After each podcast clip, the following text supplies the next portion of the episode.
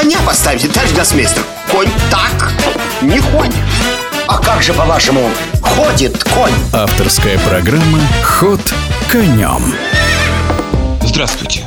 У микрофона гроссмейстер Сергей Макарычев. Завершается очередной сетевой супертурнир чемпионской серии. Соревнования, в котором принимает участие чемпион Магнус Карсон, а также многие ведущие гроссмейстеры планеты.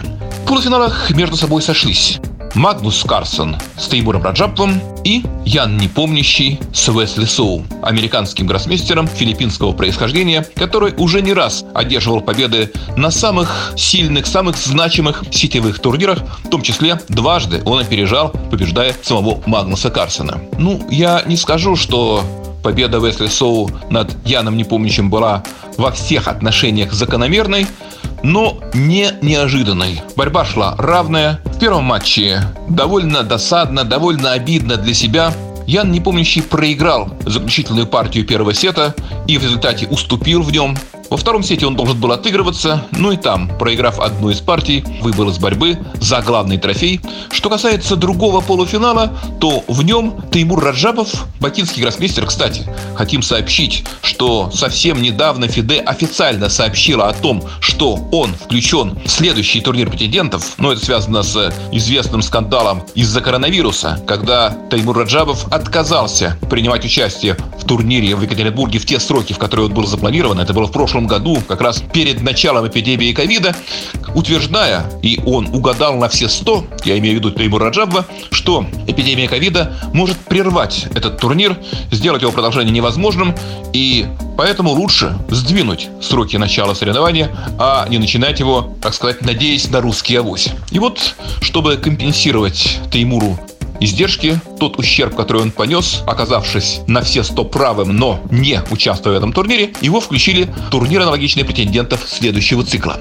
Итак, Магнус Карсон в первом мини-матче полуфинала сыграл в ничью с Теймуром Раджабом, причем Теймур очень убедительно отыгрался в четвертом поединке 2-2, а во второй игровой день преимущество чемпиона было весьма заметным. Можно, конечно, с точки зрения болельщиков Раджаб высетовать на некоторые невезения, но все же не будем забывать, что Карсон это Карсон, чемпион это чемпион, и он вышел в финал.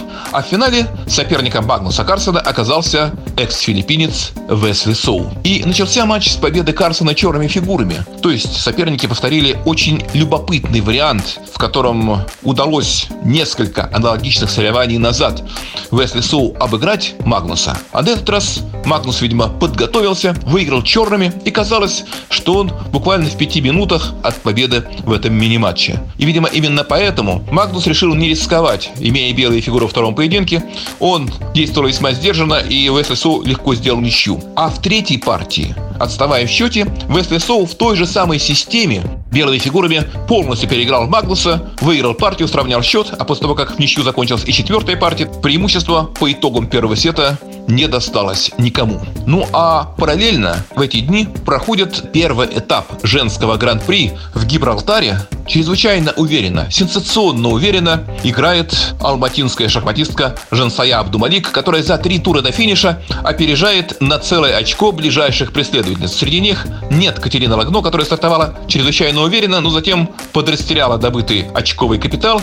Ну и сейчас, в общем, может надеяться, как мне кажется, максимум где-то на попадание в тройку.